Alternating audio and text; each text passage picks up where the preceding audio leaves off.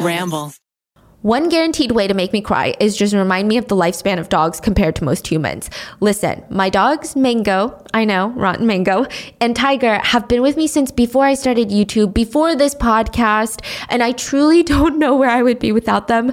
But like, all I can do right now is spend time with them, take care of them so that they live the happiest and healthiest life that I can give them. Farmer's Dog is such a huge part of that.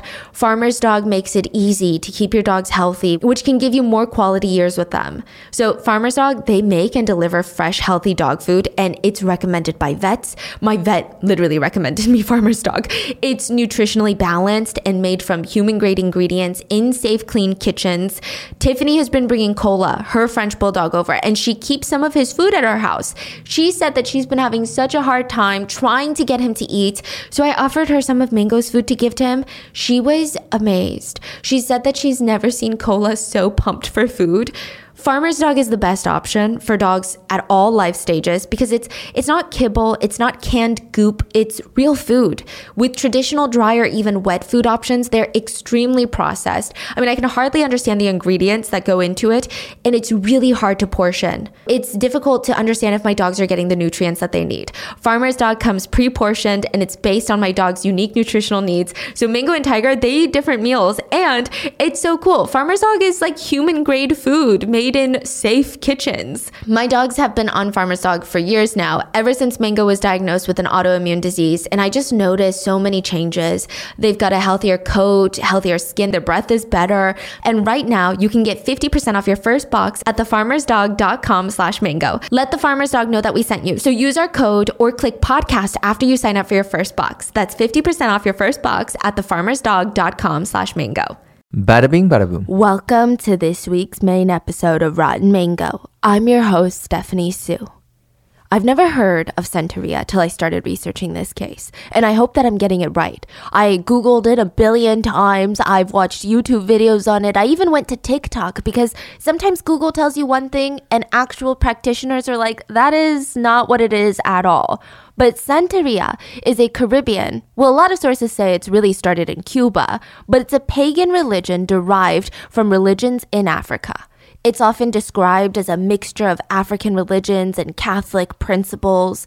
It's practiced by hundreds of thousands of people, not only across the world, but heavily practiced in New York City. Which, side note, a lot of people claim, and well, no, a lot of ignorant people claim that Santeria is witchcraft. And I find that to be very telling of a person that is accusing. Okay? It's not very different from any other, quote, mainstream religions in the sense that there's a belief that's held. Believers practice certain guidelines, and generally speaking, they carry faith with them as a way of protecting themselves in their current life, their afterlife. You get it. Mm-hmm. The religion centers around worshiping ancient African gods, and those who carry the faith believe that you can perform spells, rituals. I don't know if these are the right words to use, that's what my research pulled up, but it's more like carrying out a guided practice. And I know all religions have some sort of guided practice, whether it's communion, you know, so don't be calling it witchcraft. So you do that to win the favor with your protectors, the saints and the gods that are protecting you. It's to help guide you through life, protect you from devastating hardships, and even help you accomplish your biggest dreams and goals.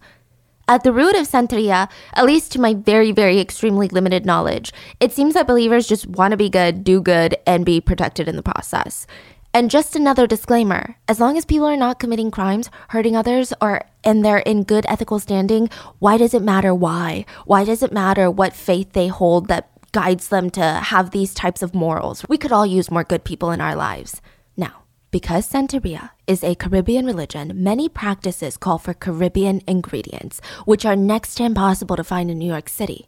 Sometimes you can go to a Santeria store, purchase herbs, spices, whatever you need. And sometimes, if you're really lost, without direction, you can consult a spiritual godmother. In this case, there is a woman named La Madrina. She lived on the Lower East Side of Manhattan, and her door was always open. She was a beloved figure in the community. When you walked into her house, you were hit with this strong smell of incense. She had these huge altars of colorful statues. My grandma was super Catholic, so she had a ton of altars in her apartment. I can already visualize it. La Madrina had these um, colorful statues of saints, gods, goddesses. She would place offerings of fruit, rum, cigars at their feet. And La Madrina moved around the apartment with such ease, it looked like she was almost floating. She would wear these flowy white dresses. The only reason you could hear her moving about was because she had several strands of colorful beads around her neck. Sometimes they would be crisscrossed around her waist and chest. La Madrina had seen a lot in her time. She had seen people coming to her for all sorts of guidance. Whether a family had fallen gravely ill, some people lost their livelihoods, maybe they wanted their one sided love to be reciprocated. She had seen a lot of things. But these guys sitting in front of her were the worst that she had ever seen in her life. Three of them. She led them to a white table with a crystal bowl filled with water. And again, I'm not entirely too sure if this is a common practice for Santeria practitioners, but this was for La Madrina. She gazed deep into the water and she let it ripple. Her eyes were darting about the bowl and her wrinkled face changed rapidly. She was smiling, then she looked horrified. It's like she was watching a silent movie that nobody else could see. She told them, I see bad, bad things happening all around you. I see spirits behind you. And she whipped her head up, and all three of the men, they whipped in unison. They jerked their heads back, and they saw nothing.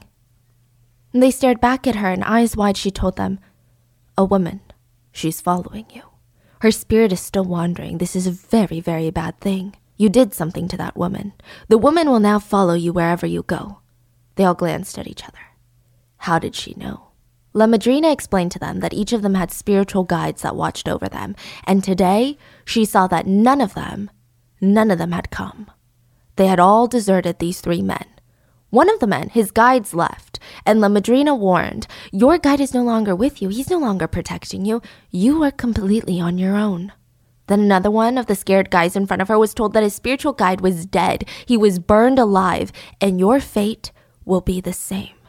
She urged them to all wear her multicolored strings of beads around their neck at all times. They needed all the protection that they could get, and she ordered them to have a spiritual cleansing, a ritual bath. It was an exorcism of the bad spirits. They were to do it to the T as per her instructions, or it wouldn't work, and they would have to do it alone. All three guys walked out of there in a daze, with one thing echoing in their minds. La Madrina had said the woman's spirit was on fire and they wondered if the spirit was Kim, the one that they had sadistically lit on fire not too long ago. She was alive when they doused her with gasoline and threw a match on her, and now La Madrina told them she was following them around everywhere. Hmm. How does she know? Yeah. As always, full show notes are available at rottenmangopodcast.com, but there is an incredible read on this case, the most comprehensive, gut wrenching deep dive that you're going to find. The book is called Burned Alive by Kieran Crowley.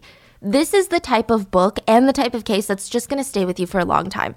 After doing the research, it it was one of those cases where I would get random flashes throughout the day and I just couldn't help but shudder because the details are so gruesome and they would just rush back over me and it was so it's like looking into the eyes of pure, pure evil. Like that's what this case feels like.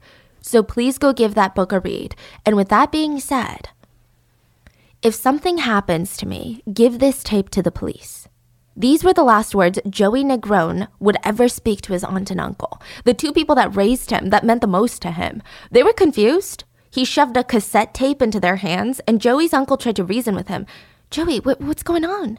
You don't seem like yourself. You need to go back to church. All will be right when you go back to church.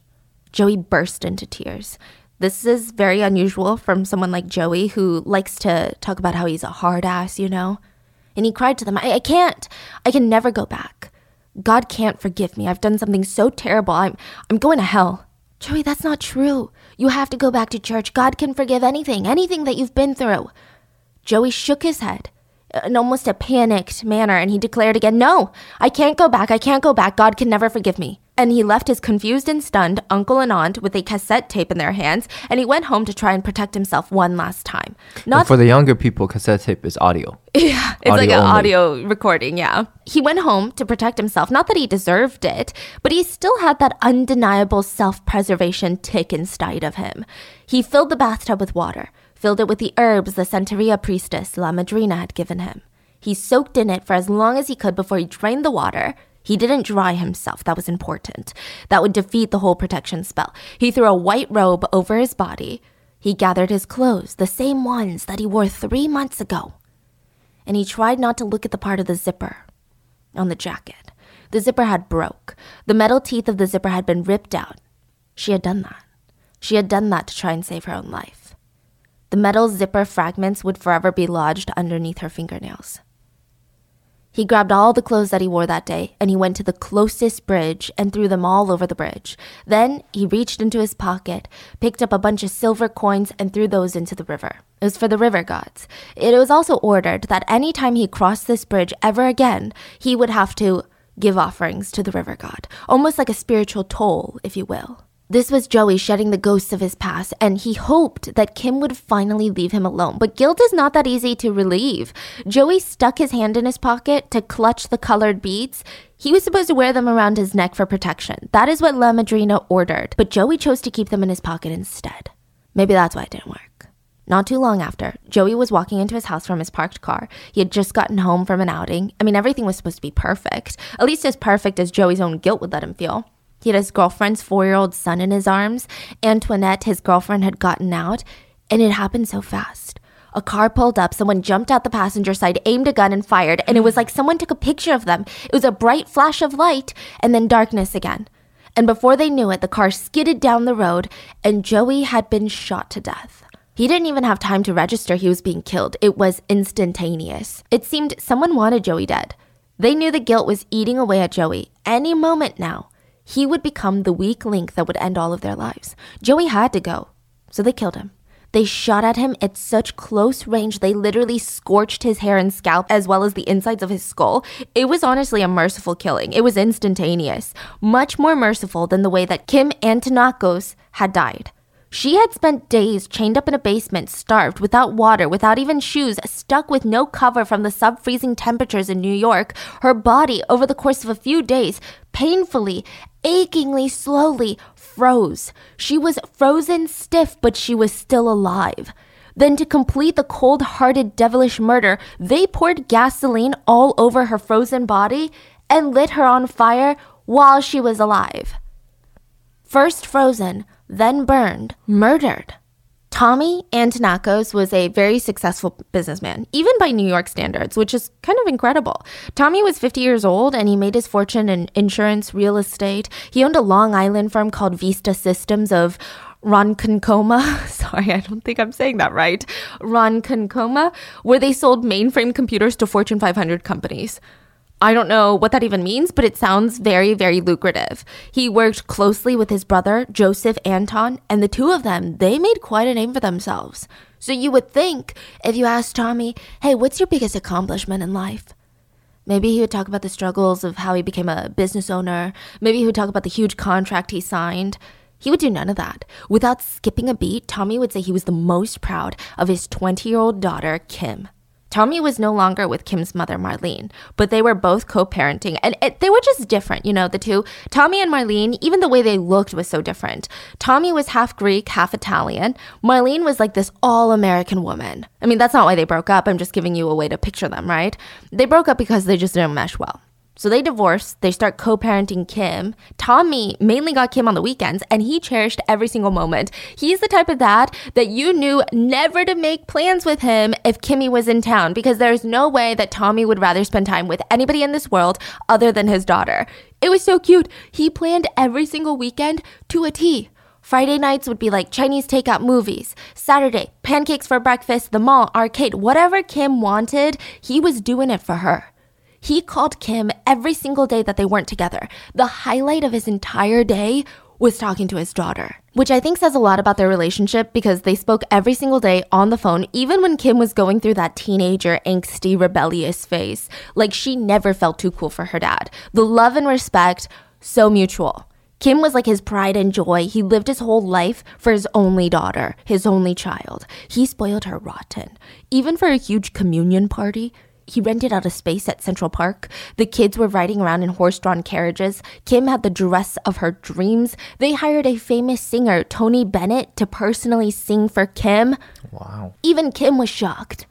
And even though she grew up around all this money and privilege, she was a really humble girl. Her whole belief was, you know, having money is to make your life easier, but also to make your loved ones' lives easier. So she was super generous, and that sadly would be the reason for her death.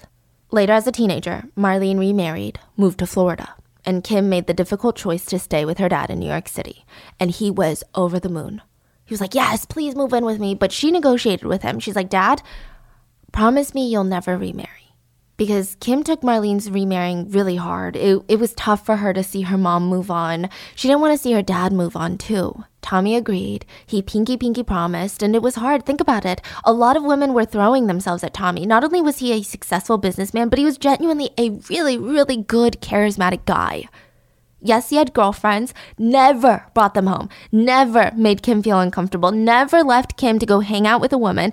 Anyone that came into his life romantically, they knew the deal. This was a man that you would never be first place in his life. That spot would only and solely be reserved for his daughter, and there was no way around it. So it hit Tom pretty hard when at 18 years old, Kim is like, okay, I love you, but I'm gonna move out. He's like, what? I think it's tough because Tommy knew that Kim was super responsible. She would be completely fine if she moved out, but he was so protective over her. That was his little girl. And he's thinking, why? I mean, your college campus is closer to me than Brooklyn. Why do you want to move to Brooklyn? Why can't you just stay with the commute's not that bad? But Kim was determined to get a taste of that independence, and he agreed but there was some more negotiation, okay? He's ever the businessman. She wouldn't be able to pay for her whole rent since she would be a student studying business management, but he still wanted her to learn the value of money. So she would at least have to contribute some money for rent. And what's really interesting and really respectable is that Tommy could easily afford to get Kim the most luxurious place in Brooklyn, like a penthouse in Brooklyn, but he felt like he would be robbing her of that feeling of accomplishing more and more in life and seeing your situation change and your home change. That was all something that he felt she needed needed to experience. So the guy spoiled her, yes, but he was a great father. Side note Kim did get along with one of Tommy's girlfriends. Not like in the sense that he had multiple girlfriends, but just the woman that he was dating at the time, Gina. She was a uh, furniture business owner, so Kim got a job there as a bookkeeper. And she liked Gina, she liked her job. That was one part of the deal with Kim moving out. There were other parts. Tommy wanted to be involved in Kim's hunt for an apartment. He wanted to scope out the place, scope out the landlord, make sure it was safe. He wanted Kim to have a two bedroom apartment, you know, so her mom Marlene could visit and stay with her. And he was gonna buy her a new car so she could drive to school and back. It was like an episode of HGTV. There was a lot of requirements for this one. And they found the almost perfect place. It was a ground floor apartment of a three story house on a very quiet, cute street near um, Carnegie Beach. It's in Brooklyn, and the neighborhood was known to be safe. Tommy loved the fact that the landlord lived on the second floor. He was retired, elderly disabled veteran, and his favorite activity was to sit on his favorite chair and stare at the window looking at the street. So Tommy was like, okay, this kind of seems perfect, right? This is my jam. The only problem was there was no connected garage. So Tommy rented a basement garage from a family who lived right across the street. And it's like a residential street, so it's not like a big street. And Kim could park her new white Honda Accord there that he just bought her. And wait, there's more. Tommy bought Kim a cell phone and a pager.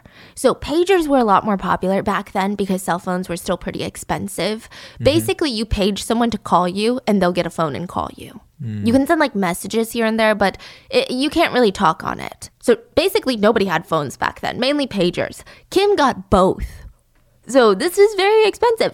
And she got a new puppy. Tommy gifted her a pit bull puppy that she would name Sugar. Finally, the man is like, okay, dog, phone, car, elderly retired veteran. Okay, this is perfect. Check, check, check, check. This is the only way that I know that my daughter is going to be safe. Of course, he was still going to call her every single day. They would grab dinner at least once a week. And since her dad only lived 10 minutes away from her college campus, they would stop by and grab lunch with each other all the time. That's almost like being a good dad yes. and you want to watch out for your kid for their yeah. first apartment. That's almost like everything you could possibly do, right? Mm-hmm. Yeah. Like, I don't know what else you could do to ensure her safety at this point. He did everything right. And it's like, you know, I guess some protective parents would be like, you're not leaving. But I think yeah. letting your kid grow is of so course. respectable, you know? Yeah. yeah, it worked for about 15 months.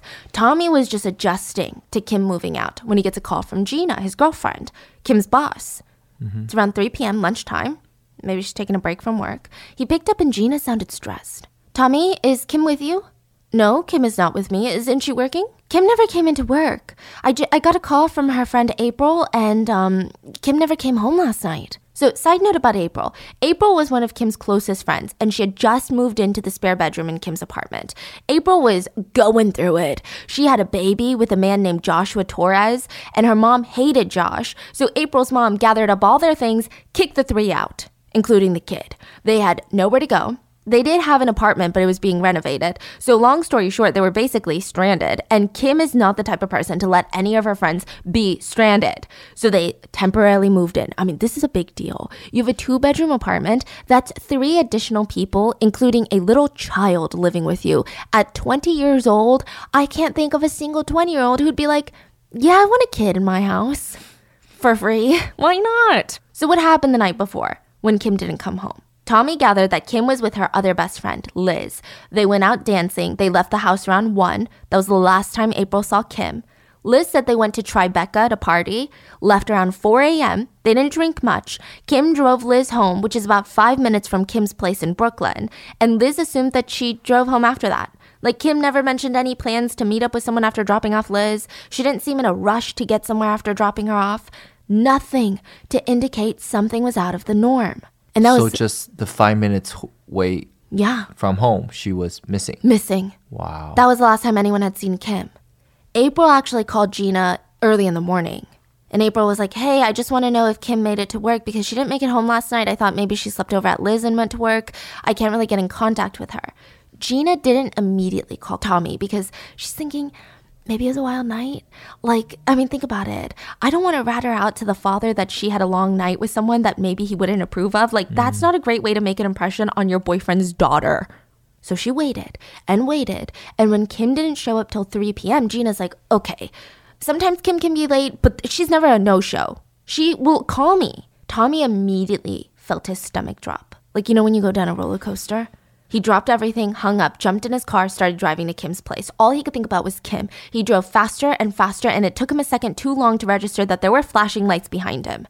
An officer pulled him over for speeding, and Tommy tried to reason with him. He's like, Please, I have to rush to Brooklyn. I have to find my daughter. She's missing. The officer was in an understanding mood.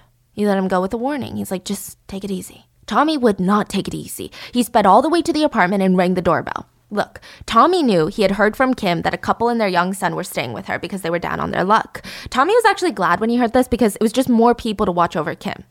But he had never met them. So this is not an ideal situation to be banging on the door, sweat dripping down his brows, panic in his voice. Where's Kimberly? Josh Torres was the only one home. April was now at work, and uh, he's like, "Oh, hi. Uh, who are you? Kim's not home. Do you know anything about what's going on here? When's the last time you heard from her?" She called last night to say that she was going out, and we haven't heard from her since. I, I found her phone book, and I've been making calls to her friends to find out if anyone's heard from her. I made like 40, 50 calls. Everyone's calling back except some guy that's written down as psycho. I've met him like once. Tom's entire heart dropped. His breath hitched. Psycho? He's a really bad guy. At one point, he was kind of obsessed with Kim. She was kind of scared of him. This was the first time out of all their daily phone calls Tommy had ever heard of an obsessed guy named Psycho. Like, none of this is sounding good. Did you check to see if her car's in the garage? I don't have a key. So, together, the two of them, they practically sprinted across the street to the owners of this garage. They asked for them to open it up, and Kim's car wasn't in there. Tommy had seen enough. He hopped back into his car, drove to the nearest precinct, and demanded to report Kim missing. I always think reporting someone missing is like the most heartbreaking thing because your heart is racing. The whole world feels like it's crumbling. You can't think straight. Everything feels like there's a giant timer ticking away in the back and you can't let yourself think about what happens when that timer runs out. It feels like the world is no longer even orbiting. And then you walk into a police station and the cops are giggling. And the receptionist is moving slowly. They're taking it easy, adjusting their belts before sitting down and taking a sip of their coffee and going, So, what's going on? That detached and mix matched energy, I think it would drive me insane. And that's exactly what happened to Tommy. NYPD basically told him, Sorry, dude, she's not a minor. She's not mentally or physically disabled. She's not a danger to herself. We need 24 hours before we file a missing persons report. Maybe she's out with a guy. You know, you're her dad. She probably doesn't want to tell you. Tommy's like, no, she would never. He refused to leave. He asked to speak to another detective, another one, and then another one, and then another one. And finally, Tommy sat down at Detective Phil Tricola's desk. And Phil had no reason to take Tommy's case. None of the other detectives before him did. But Phil felt a little sympathetic. So he's like, okay, I'm going to start investigating right away. Starting with Liz, the best friend that Kim went out to Tribeca with last night, the last person to see her alive. Liz was a great witness. She could describe every single piece of clothing and jewelry that Kim had on. Liz provided in depth descriptions of any and all identifying marks on Kim's body. For one, she had two tattoos. One was a scorpion. Kim was a Scorpio. And the other one was a tattoo of a naked man and a woman, and their bodies were entwined in the shape of an infinity symbol. So while Detective Phil is gathering up facts, Tommy refuses to just sit around. He starts calling around asking everyone to help him find Kim. They were all riding around New York to try and see if they could find her car anywhere. Their heads were turning anytime they saw any girl with long dark hair. Their hearts were pounding at the sight of any white car, particularly any Hondas, which there's gonna be a lot of Honda Accords in any city. Meanwhile, Josh was calling up everyone in Kim's notebook, and sure enough, everyone eventually picked up except for the psycho guy. Josh is like, I feel like this, we gotta find this psycho guy. Tommy's like, yeah, I think we do. And he responded, I just, I just don't like the way that this looks, you know? Who said this? Tommy. I to, don't like the way this looks. Yeah, like this, you know, the whole, it doesn't make sense. Mm. There's no logical reason for her to be gone. That night, Tommy called his attorney and the FBI. And even then, there was no way he was sitting still. He went back to the parking garage looking for clues, and I guess it's father's intuition because mm-hmm. he found a clue. On the ground was the tiniest little glint. Tommy pointed at it, and Josh was with him, right? Josh rushed over to pick it up, and oh my God, an earring. It was a gold seashell. Tommy was certain that it belonged to Kim which meant that she had made it home all the way into the garage, probably parked her car, and then she and her car were taken. Tommy immediately called Detective Phil, but he wasn't having it. Detective Phil is like, The thing is, Tommy, she could have lost that earring months ago. Hmm. No, but I already called Liz. She was adamant that Kim was wearing gold seashell earrings last night. Are you positive? I'm positive, Detective. Okay, I'll tell you what. I'll put out a bulletin, a bolo, for Kim's car. Anyone in the city is going to know that we're looking for that car. In fact, all 50 states are going to get a bulletin for that car. And we'll even get a helicopter in the air to try and find her car in the city. Is the most logical route. Finding someone in New York City is nearly impossible. Finding a car, maybe a little bit easier. Kim hadn't used any phones and credit cards to indicate where she was. Okay, well, that's not entirely true. Kim's phone was used, but the police didn't think it was used by Kim. Near the JFK airport, Kim's phone pinged. Someone was calling 611 customer service. It said that they were trying to um get her password to her phone, like forgot password on phone. So yeah, things weren't looking great. The police tried to go down the tried and true avenue of boyfriends and partners and love interest, and there were a lot of problems in this arena. Kim was a beautiful woman with thick curly black hair, full eyebrows, full lips, and she had these big brown eyes. So yeah, guys were practically falling at her feet wanting to date her, marry her, but Kim was not into any of them. She just wasn't at a stage in her life where she was looking for something serious. I think she was really smart about dating. She wasn't looking for anything serious. She dated a bunch of guys that weren't really husband material. They weren't bring home to a protective Italian father material. They were like bad boys from the clubs. But she never got attached. She never got serious. What was the harm in just casual dating? A lot of times the guys would find themselves for the first time in their lives broken up by by Kim Julio Negron was one of those guys. Julio went by the nickname Jay, but we're gonna call him Julio. So Julio met Kim through Josh. Side note, Julio and Josh are best friends. And if you're like, that last name sounds familiar, Joey Negron is very different from Julio Negron, and they have no blood relation. They just have the last name. Julio and Josh were best friends. They grew up around each other. Julio grew up in poverty, and life had dealt him some shitty cards, I'm not gonna lie. And it was almost like a K drama when he met Kim. She's this carefree, gorgeous young heiress to a huge business. Julio never even for a second thought that he had a chance with someone like that. Not only is she from a wealthy background, but she was beautiful, sweet, fun, but more importantly, Kim made Julio feel like an equal something that even someone with just a tiny bit more than his socioeconomic class would not have done for him. But here was rich, wealthy Kim doing it, just being a decent human, and he was just mind blown. He adored her, and he claimed Kim really didn't feel the same way. yeah. He was great to Kim. Nice, yes, but Kim never really felt that love. She thought his tattoos were cool. He had a broken heart tattoo on his chest with the word mom on there. Yeah, I know. But after a few months, Kim was kind of bored of him. So she broke up with him nicely, suggested that they see other people, and Julio was devastated. Again, Kim dated a lot of guys from clubs that had never been broken up with a day in their life, so he's shocked, confused. He tried to give Kim space, thinking, no, like she's gonna come back. She can't resist all of this, you know, she's gonna come crawling back to me. Kim did not. The next time that he saw Kim, she was with a guy named Sean, a really tall, handsome black guy. And he was like, what the fuck? Why? what just happened? He stayed up all night in bed thinking, what does this guy have that I don't have? Sean was also poor. He actually grew up in more poverty than even Julio, and the guy sold weed to support himself. Julio is like really salty about this guy. And Kim actually really liked Sean. Maybe one of the boyfriends that she actually liked. But they broke up because Sean couldn't stop cheating on her, and their breakup was mutual.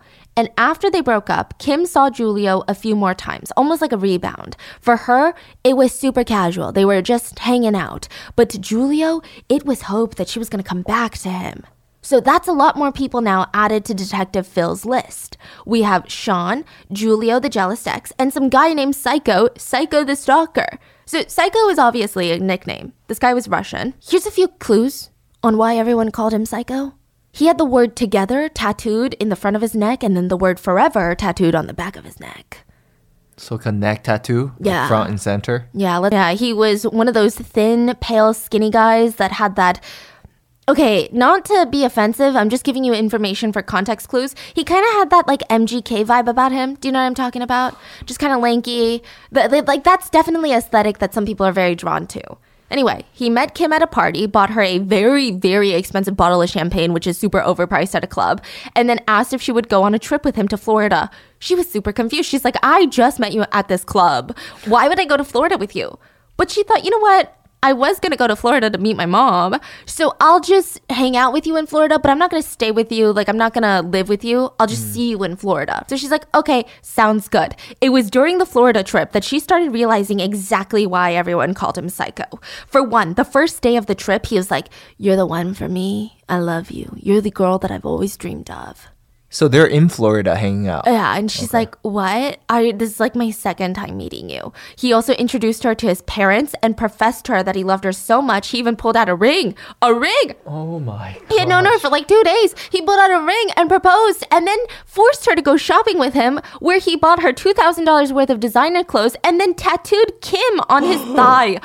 Kim Wow. was freaking terrified. I mean, this guy was some sort of super creep. What if he didn't take no for an answer? So she smiled, took the ring, but when they got to New York City, she gave him back the ring and had him drop her off at April's place. This is before April moved in with her. Kim didn't even want the guy to know where she lived. So she freaked out. For the next few days, he called nonstop. He was obsessed. But it seemed like he got the hint. After a few days, he just vanished. She was so relieved. And then a few weeks later, she went to a club, saw a guy that had the same eerily similar MGK vibe as Psycho, and he walked up to her and he was like, Are you Kimberly? Yeah. We know you, Kimberly. I know where you are. And then he walked off. And she was terrified. I mean, she lived on edge for a while because of it, but nothing seemed to come of it. That was in January, and now it was March, and Kim is missing.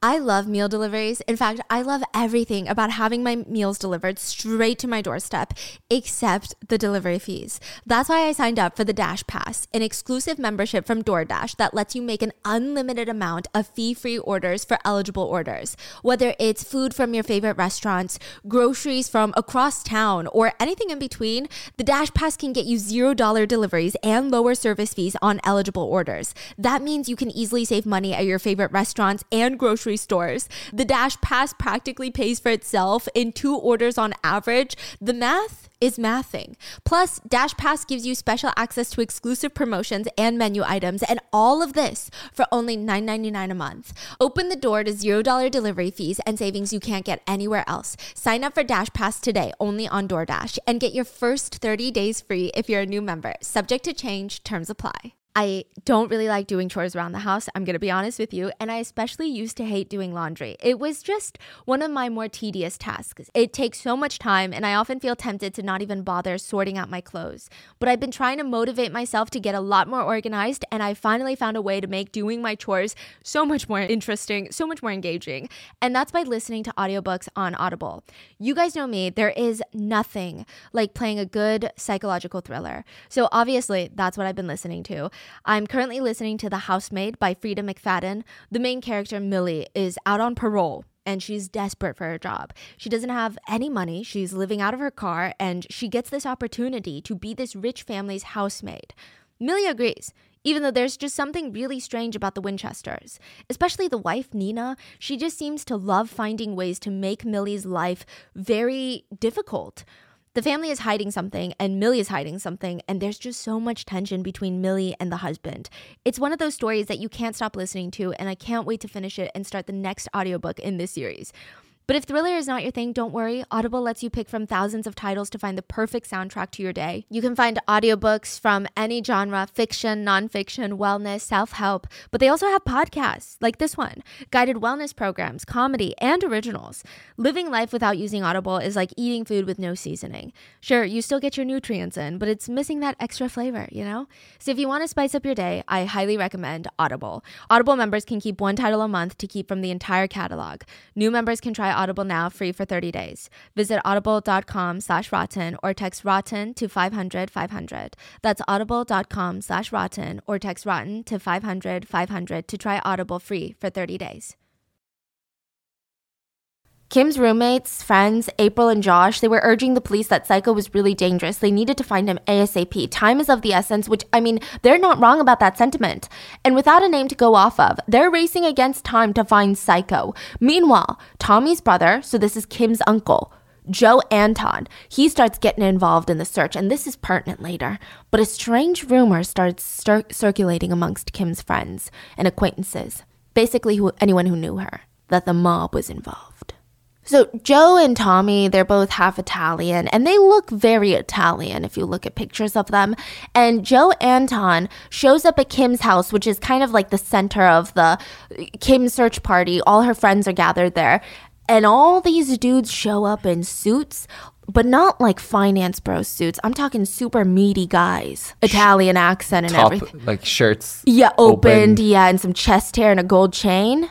And they're like Italian. So everyone's like, oh, well, that doesn't like look like your typical office worker. And with Joe and Tommy's whole vibe, everyone joked that they were involved in the Gambino family mob, one of the most powerful mobs in New York. Another thing that fueled the rumor was the Gambino family were notorious about hating outsiders. There's like a whole section in New York where you can't rent or own a place unless you had mob connections. But allegedly, the brothers, Tommy and Joe, had a business there. So how did you even rent the space? So ding ding ding, they must have had mob connections. Listen, it was a strange rumor. Even stranger was the fact that everyone started speculating that maybe Kim was targeted because her dad was in the mob. So maybe Tommy had fucked with the wrong person and now Kim had been taken. Even detectives got wind of this rumor, but nobody believed it was a viable theory. The detectives said there was nothing to indicate that Tommy was part of the mob, and usually the mob doesn't kidnap the children when shit goes down. If Tommy did something, he was gonna get a bullet between his eyes. That's usually how they do it. The police. So who are those men? Are they just friends and families? yeah, friends just- and family and employees. Yeah. They just dress certain way that people's like, oh, that's definitely mob. yeah.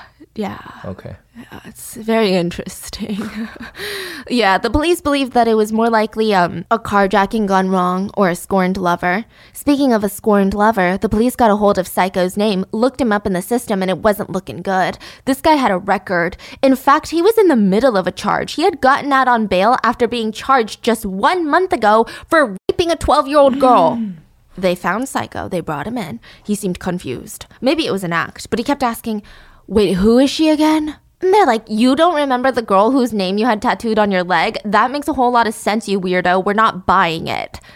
And Psycho lifted up his pants and he was like, Wait, no, that's not a name. It's an acronym. They looked at the tattoo. There was a period between the K, I am. Okay. And they're like, what is what does it stand for? It's I mean, it's just Kim, though. And he said, It stands for kick it, Mike. My best buddy's name is Mike, and Mike kicked drugs, so I got it in honor of him. They're like the cops are like, what? I mean, he could have easily tattooed the periods on later after Kim was, you know, missing. But their read on Psycho was that he was just too chill, too calm, too helpful, but not in the suspicious way.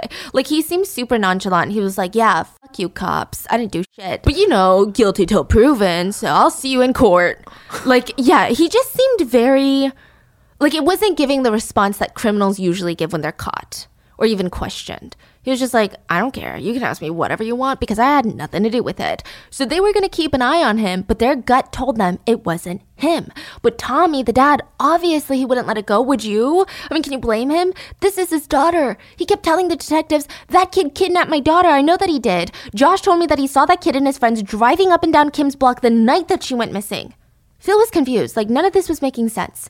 Either Psycho was innocent or he was the best damn liar that these seasoned detectives in NYPD, not even freaking a small town in Georgia, NYPD, had ever seen. And no offense, none of the cops thought he was smart enough to be the best liar they had ever seen. And then a phone call. While Tommy was at the police station, they get a phone call. The detective picks up. What do you have? We have a female, whiter, Hispanic, in her 20s, black hair, scorpion tattoo on her hip. Detective Phil's phone dropped from his hand. In his 12 years of working for the station, this was the worst news he had ever received. Not that he hadn't dealt with homicide cases before, but Tommy was right there staring up at him. On Phil's desk was a smiling, happy photo of Kim at the beach, and on her hip, a tiny little scorpion tattoo clearly visible. Oh my. The detectives put Tommy in a room, and a bunch of them came in to talk to him. And Tommy said he knew that his baby was dead when they walked in. There was just something in the way that he looked at him and he knew that Kim was gone. They told him, We have a body. Tommy started pulling out photos of his daughter, basically asking with pleading eyes, like, Is this the body that you guys found? Is this one her? Is this her? This is what she looks like. And they had to look away. And they had to tell Tommy, We can't use those pictures. Why can't you use these pictures? I don't understand. They try to be as gentle as possible, but there's like no way to deliver a message like this. Because your daughter has been burned. The girl we found, we can't identify her with pictures we will need her dental records. Tom's entire world crumbled in around him. So, what the hell happened? Less than 12 hours ago, around 3 a.m., there were dogs going crazy. One dog in particular um, just wouldn't stop barking. And the owner of this dog was like, Come on. It's a schnauzer. The dog is a schnauzer named Baby. And Jeanette, the owner, is like, Baby, shut the hell up. It's 3 a.m. I'm getting sick of you. Go to sleep. The dog would not go to sleep, just kept barking up a storm. It's like the dog knew something that she didn't know. Their neighboring house, the neighbor's house, had a bright orange halo around it and black fumes engulfing it on a quiet street in Queens. Firefighters rushed to the scene and tried to get in. The fire was coming from the basement, but they had tried to open the door and they found a refrigerator was blocking it. Someone blocked the basement door with a refrigerator. They moved the fridge out of the way and rushed to the source of the fire. They saw her a figure next to a metal pole, and it was clear even in the fire they could see the body of a young woman. They put out the fire, and her body was beyond saving. It did not take a detective to know that something was wrong. For one, it's a really sad fact, but firefighters are pretty knowledgeable and aware of how humans tend to react when they're stuck in a fire. Most of the times, they will find badly burnt bodies, and usually they're all in the same defensive position fetal position, hands up near their face, almost like a boxer. But this body, her hands were stretched behind her back. Strange, it's not even a comfortable position, let alone a defensive one when you're trapped in a fire. When they get closer, they see remnants of burned duct tape on her wrist and forearms. The worst part is that the girl's body, other parts of her skin were covered in red blisters, which means that her heart was pumping blood to the afflicted areas, and her body would only do that if her heart was pumping, which means she was alive. So you're like, okay, easy, find the homeowner, find the tenant, and you most likely have the killer. It's a bit trickier than that. The house belonged to an elderly woman named Ruth McCook, and it was practically an abandoned house. Ruth had a bit of a sentimental gene about her. She lived in that house for God knows how long. She raised her kids in that goddamn house. And as she got older, you know, life hit her pretty hard. She had diabetes, they had to amputate a leg. Ruth had to move in with neighbor with relatives who would take care of her and she refused to sell her house in Queens. She had spent her whole life there. She'll be damned if she sells that house before she dies. Every day the kids would come to her, "Mom, you got to sell that house." And she would yell at them, "I raised you in that house." End of discussion. She even insisted that the electricity be kept at, or the thermostat be kept at 55 degrees, which that's very cold, yes, but the house was empty besides furniture and some non sentimental stuff. To heat it above that during cold New York winters in March would have been a waste of money and energy. But she didn't want anything horrible to happen in that house. Every first Friday of the month, her son Wayne would go up in there and pick up Ruth's social security check. He would sometimes stroll inside, make sure everything was all right, more or less in order. All of Ruth's stuff was, you know, in this house, but none of it was of value. And every first Friday of the month, he would call his mom and plead once more without success Please, mom, you gotta sell that house.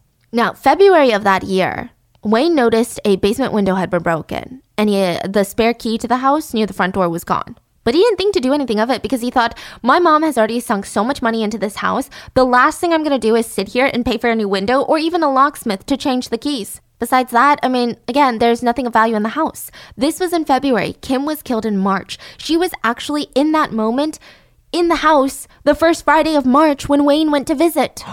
but he never went into the basement. He had no idea that just below him, 20 year old Kim Antonakos was bound, gagged, tied to a chair with her arms around a metal pole, and she was barely alive. He genuinely had no idea. Like, there was no suspicious noise, nothing to set off any alarms. And now, Kim was gone forever. She was dead.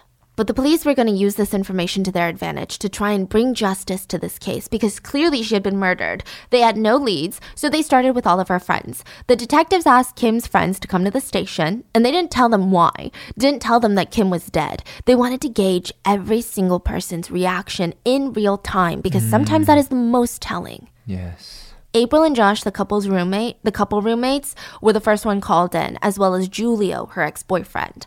April was first. And her reaction to the news was strange at best. Like, I'm just gonna be honest, I'm not a good reactor. I smile when I get really, really bad news because I don't know why. In my head, I'm like, if I smile, this is not true. Like, this is not real. This is not happening. But hers was even stranger, if I can judge. The detective said, We found Kimberly. Someone burned her and she's dead. April was pissed and she said, You motherfucker why didn't you tell me on the phone? Why did I have to come down here? You could have just told me on the phone. What? It wasn't even a normal response. It was so unexpected. It wasn't even a fake sad response. It was just bizarre, I tell you. What? The detectives did nothing but glance at each other like, Are you seeing this right now? The precinct is only 10 minutes from where April was living, so it's not like she had to drive across the country for news that she could have been told over the phone. And then she randomly burst into tears. And she said she wanted to go home or she wanted Josh to be in the room with her. So they call in Josh into the room. And as he's walking in, he's telling the detective all preachy, I'm going to do anything to help us assist in this because I'm looking to find the people who did this. He walked in, sees April crying. He's like, Why are you crying? And while the investigators study their body language, April told Josh that Kim was dead. And then she tearfully added, Kim was a sweet girl who had all the toys and money, but she wasn't stingy and would share what she had. I mean, I what? guess that's nice, but it's genuinely so bizarre. The detective later turned to Josh and asked for his birthday, which they had already asked April, so it's not like they were singling him out out of nowhere, but he jerked up, like, What do you need my birthday for? Josh reluctantly told them, and then they asked if he had any nicknames that he went by, and he said KQ. KQ stands for King Quality. Okay. Joshua Torres, King Quality. If you consider length to be a good thing, then he had a quality police record. He was only 22 at the time, but he was already involved in sex trafficking. Hmm. when he was 17, he would go around recruiting eight year old boys in the neighborhood to make some money. He would pay them 20 bucks and turn around and sell these little boys to pedophiles that were paying 200 for each session with each kid fucking kidding me? Yeah, and he would pocket $180. He did this for Holy. almost six months before he was arrested. And tell me why. Tell me why he got no jail time. Instead of straight up sex trafficking of a minor, his official charges were, quote, promoting prostitution. Can you repeat what he did one more time? Because I've never heard some teenager does yeah. that. He was like, hey kid, you want to make 20 bucks? And then he would kidnap them, sell them to a pedophile for an hour, and make 180 bucks and I don't know if this was because he was a minor, he was not charged with sex trafficking of a minor. He was not charged with statutory rape or any of that. He was charged with promoting sex work. He got no jail time. He was the middleman in a child trafficking scheme. He got no jail time. Then a year later, he gets arrested again for ar- robbery. The charges were dismissed. A year after that, he gets arrested for rape and unlawful imprisonment of an underage girl. Would you look at that? Another sex crime, crimes against children, and he got a whopping 60 days in jail. 60, two freaking months for raping a minor. Then this is wild, okay? Then the year after, he was arrested for carrying a gun. Yeah, he was he didn't have a license to carry. He got 18 months in prison and three years of probation. Tell me how the f- he got more jail time for carrying a gun than literally raping and facil- facilitating the rapes of countless minors. So, Josh is clearly a shitty person. But why was he so kind and helpful to find Kim? Like, maybe he's just a menace and terror to children. Maybe he's like a stellar friend other than that. What if he treated all adults with a ton of love and respect, like his baby mother, April? Let's talk about their relationship real quick. April was the only one that works. She paid the bills, cooked the food, paid the grocery bill, and it's 2023. I'm not trying to insinuate that the man has to be the breadwinner, but Josh did nothing at home. Like he wasn't a house husband. He did nothing but cheat on April. He never helped watch their kid, never did a load of laundry, never did the dishes. All he did was cheat on April. But does does him being a deadbeat father and asshole make him a killer? No, especially since he had an alibi for when Kim disappeared. His alibi was April. And as for the night of the fire, the night that Kim was killed, Josh was with Julio, Kim's ex boyfriend, and they were hanging out all night long. So the police could do nothing but watch with suspicion as Josh and April walked out. There was just something. There was something about Josh. He was a bit off. And it didn't help that his name kept coming up. Other friends of Kim's that were interviewed, and they would later say that Josh was strange. He basically held tours, like the Hollywood tours, but with Kim's murder house. So he announced to two of his friends, Kimberly is dead. They found her. Somebody burned her. Do you want to see where she was in that house? So two of his friends who would later tell the police the story, they said, um, you know, we, we had never met Kim once in our life. So we were just trying to support our friend Josh, who had lost his friend. So we definitely did not want to see the house, but Josh kept insisting. He was almost pleading with us. He's like, come on, I want to see and see what's going on. So the two went with Josh and it was strange. Maybe it was an understandable way to deal with grief though, right? Maybe it would give Josh closure. Maybe it would um he would be able to believe the the murder if he saw the murder house. Now here's the strange thing. Get this. When Josh gets to the house, well rather on the way to the house, his friends realize he never used a map, never referred to a written set of instructions or directions, never looked for street signs, never stopped to ask for directions. He drove all the way from Brooklyn to Queens to that house and then parked his car in front of it. And sure enough, it was a house with police tape. And he said, like some sort of sick tour guide, that right there is the house where she was held. Then they drove all the way back to Kim's apartment, and at this point, Josh was no longer living in Kim's house. April's apartment had been renovated, so they moved in, and Kim's house was this gathering spot for all of her grieving friends and family. Josh pulls up and he finds April, his girlfriend, Julio, his best friend, Kim's ex boyfriend, and Sean, Kim's other ex boyfriend. And he's like, hey, we should all go to the house where Kim was killed. Like, he had just gotten back, mind you. And they all initially refuse. They're like, why would we want to go there? But Josh keeps urging them, like, let's go, let's go. So once again, he drove everyone there, and when he parked in front of the house this time, nobody got out. They just stared out the car window, and then Josh drove everybody back to Kim's place. The weirdness doesn't stop there. The next day, Kim's good friend Tara told April that she wanted to see the house where Kim was found. I guess Tara had been a really close friend and she was heavily involved in the search so far, so it was kind of like getting closure. I imagine that maybe I would want to go there to see that this is not a house that I walked by a million times, to see that I don't know why, because if I had walked by it a million times, all it would do would destroy me. If I hadn't, I would still be destroyed. I don't think it would alleviate the grief, but I think humans do things that we don't, doesn't really make sense. So Tara wanted to go. And Josh is like, I'll freaking take you there. So the three of them, Josh, April, and Tara, they get into the car, and Josh turns around from the driver's side, looks Tara in the eyes, and is like, Hey, I heard you had a video camera. Can I borrow it? What? Why? I want to tape the scene. It was such a strange request, Tara refused, because I mean, why would she? So he just silently went back to driving and they arrived at the house. Tara glanced at the house from inside the car and asked to leave. It was, it was quite emotional for her. Now, this is the third time that Josh has gone to the house. He would go another time, a fourth time, alone. And this time he said that he didn't stay in the car. He walked right in past the police tape downstairs to the basement and he claimed that he just. he wanted to see for himself. And then, um, he did something that for a while nobody would know about, and had they known, it would have had the hairs on their necks stand up. Josh smirked, brought out a can of beer, popped it, standing in the middle of the basement, raised his beer in almost a great Gatsby esque fashion, cocked his head to the side, and said, Sorry, Kim. The next day was Kim's funeral. And it was just a heartbreaking day for almost everyone. Kim's parents couldn't stop crying. Their eyes were perpetually bloodshot, but both of them were trying to stay strong because even though they're the most broken ones, they wanted to bring comfort to all of Kim's friends who were young. And they didn't want these kids to be traumatized for the rest of their lives. Marlene even comforted Julio, Kim's ex. She gave him a big hug and told him, Julio, you know it's going to be all right. Yes, I'm sorry, Marlene. I offer you my condolences. Julio finally worked up enough nerve and approached Kim's coffin. Sean was there, looking at smile, smiling photos of Kim, and the two exes start crying in front of the coffin. Tommy walked over in between them, put his arms around them both, tried to comfort them, and he said, Don't worry about it. It's going to be all right. I promise you, we're going to get these guys. We're going to get them. Julio's voice shook in rage. Yes, we will. And when we do, I want to crack at them. Julio sobbed all day long. Julio was crying for Kim, for the cruelty that took her away from the world, and for him. But he was also crying for himself.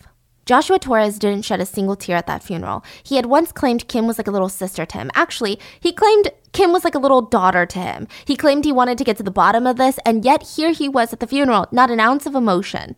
But we'll get back into that. The day after the funeral, Kim's car is found uh, abandoned in a rich neighborhood in Long Island. Like it was bizarre. It was just parked outside of a house since the day that Kim went missing. And yes, the whole town and city were looking for that car, but none of the residents really thought anything of it until day after day they saw that nobody had driven that car away. What's eerie about all of this is that Detective Phil lived a few blocks away from where the car was found. So he drove past that car twice a day to get to and from work, Whoa. but there were trees that blocked him. Literally, if it had been parked one space behind or one space forward, he most likely would have seen that car. So the police rushed to the car and there was no evidence in the car. And that itself was suspicious. Someone had clearly wiped all the prints, even leaving very obvious cloth white marks on the windows. There were no prints found on the car, and the only thing they found was a gold seashell earring in the trunk. Another neighbor came forward to say that after the car was found, she was looking around her yard and just inside the fence, a roll of duct tape was found. Someone had parked the car, wiped away all the fingerprints, and decided to throw the duct tape over someone's yard. I mean, I don't know what they were hoping. Did you hope that duct tape would just spontaneously compost, compost in like 0.2 seconds? But the tape had no prints. So again, no leads, no evidence, except a tiny, tiny little lie. Joshua Torres, the biggest, the best big brother in the world, the one who helped Tommy, Kim's father, by going through the phone book and calling everyone, well, a few lies started to come out about Joshua. First, he didn't call anyone in Kim's phone book, he called like five people, most of them being friends of Kim's that he potentially was interested in dating, including an ex girlfriend. Remember, he kept telling everyone, I called everybody, and only Psycho didn't pick up? Yeah. He called like five girls. The police got a hold of Kim's pager records and they found that Kim's pager was at home the night she went missing. She took her cell phone out. She left her pager at home and that pager tried to page Joshua.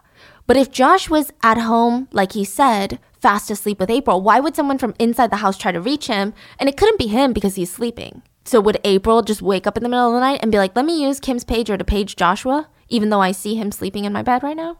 Uh huh. It was weird. A few other tiny little lies that turned out to be explosive were Josh claimed that the night that Kim died, the authorities were able to pinpoint a time of death, basically when the house caught on fire. And Josh claimed he had been home around 1 a.m. that night, which meant that um, he would have been home before the fire started, so he couldn't have possibly set the fire. Well, a few friends casually mentioned, without realizing that they were destroying Josh's alibi, that Josh came home that night around 2:30 to 3 a.m. And when the police asked Tommy about why he was so adamant the killer was Psycho, Tommy said, Well, Josh told me when I first got there that this guy Psycho had been bothering her and he thinks he's the one that did it. So it seems like Joshua is trying to shift the blame to somebody else and mm-hmm. even indirectly sent the cops on a wild hunt to catch Psycho. And since we're on this topic, Tommy realized something that was odd. While he was searching for Kim with Josh, he had driven past his church, Tommy's church. So he went in to pray, and so did his girlfriend Gina, who was also there.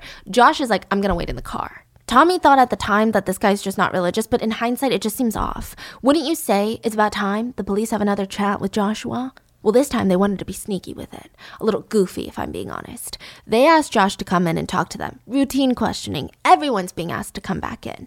So Josh walks, waltzes straight into the police station and he's greeted like the MVP of the detective team. You know, they're smiling, shaking his hand, thankful for his time. Oh, thank you for the help through the investigation. Interesting thing to note the police said that they were sad to see April couldn't make it with him, and Josh responded proudly, Yeah, my baby mother's at work. He never referred to April by her name in conversation. He only referred to her as my baby mom. That should be enough red flags.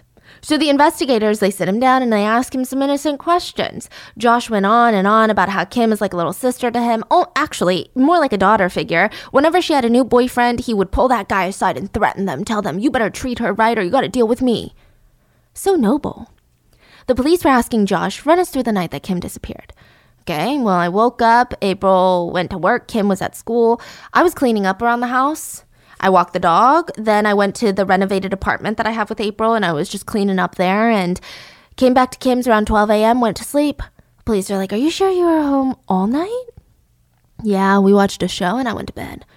You sure you didn't go out for anything at one point to the store? Nah. Are you sure? Not even for milk for the baby? Nah, I don't do that shit. Literally, Josh looked disgusted at the idea that a man would go to the store to buy milk for his own child. Meanwhile, he said that he was a father figure to Kim and that he was super protective. You're not a father figure to anyone, not even your own child, you idiot. But this was actually a good sign in the investigation. The detectives picked up Josh was a raging macho man with an alpha male tiny peen complex. So they leaned into it. The two cops played desperate. They said, Listen, me and my partner, we've got this case. We're not getting anywhere. We're stuck. Our boss is breathing down our neck. like, what, what do you think happened? And just like that, Josh was trapped in his own ego fortress. That that made him feel superior to NYPD cops. He could teach them a thing or two. He was one of the boys. In fact, he was the leader of the frickin' boys. The detectives were coming to him. He was in control. He had the power. He had the knowledge. And immediately his demeanor changed. He squared his shoulders, he crossed his arms, and he starts dishing out questions like he's the sheriff in charge. Well, you got the car. You get any prints from the car? Yeah, we got numerous prints. This was half true. They got a ton of prints, but most of them were Kim, so they were useless. If you have fingerprints, then how come you don't know who it is? Sometimes it takes six months for the prints to come back, but as soon as they come back, we'll know who it is. Another lie. They were hoping that Josh was dumb enough to think that fingerprints took six months to come back. But the thing is, Josh, we don't think that Psycho did this. I think you're right. Here's what I figure happened there were three guys. The cops laid it on thick. They asked like a student asking a professor or a mentor, Wait, three guys? Why three guys? Josh explained. They need their own car and someone to drive Kim's car. So far, that's only two guys, but the detectives didn't question it, they just let Josh talk.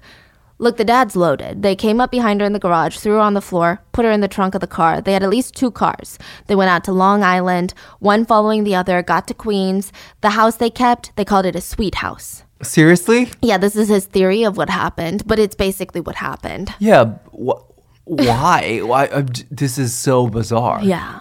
It's said that a lot of um well obviously I'm sure you guys have picked up all the Yeah. killers get trapped a lot by their own egos. A lot. And it sounds dumb until you're a killer with a very large ego. And it's like you can't even help yourself. Okay. Okay. That makes sense. I guess why that she can't. He can't help it, but keep going back to the site. Yes. Like, why would you even do that? Just freaking Yeah. lay low, right? But Yeah. they can't freaking help it. And it's so public. He's like, "Hey everyone, let's take a field trip." It's not even just like I'm going to go mm-hmm. alone when nobody knows. I see. I see. I see. Oh, it gets worse. So they're like, what's a sweet house? A house that they had been to before. They had to burn the house because they didn't want to have to kill her. But you know, shit happens. The shit went bad. They had to burn the house to get rid of fingerprints. It was all over money, and the shit went bad, and they panicked and they had to kill her. But you ain't gonna get them because these guys are tight. These guys are gangsters. They ain't gonna talk to the police. They're not gonna give each other up. Josh said that last part almost as if he was talking with pride. The cops smiled and they kindly added, Well, I hope you're right, because in our experience, if there's more than one of them, one gives up the rest. Nah, not in this case, they're too tight.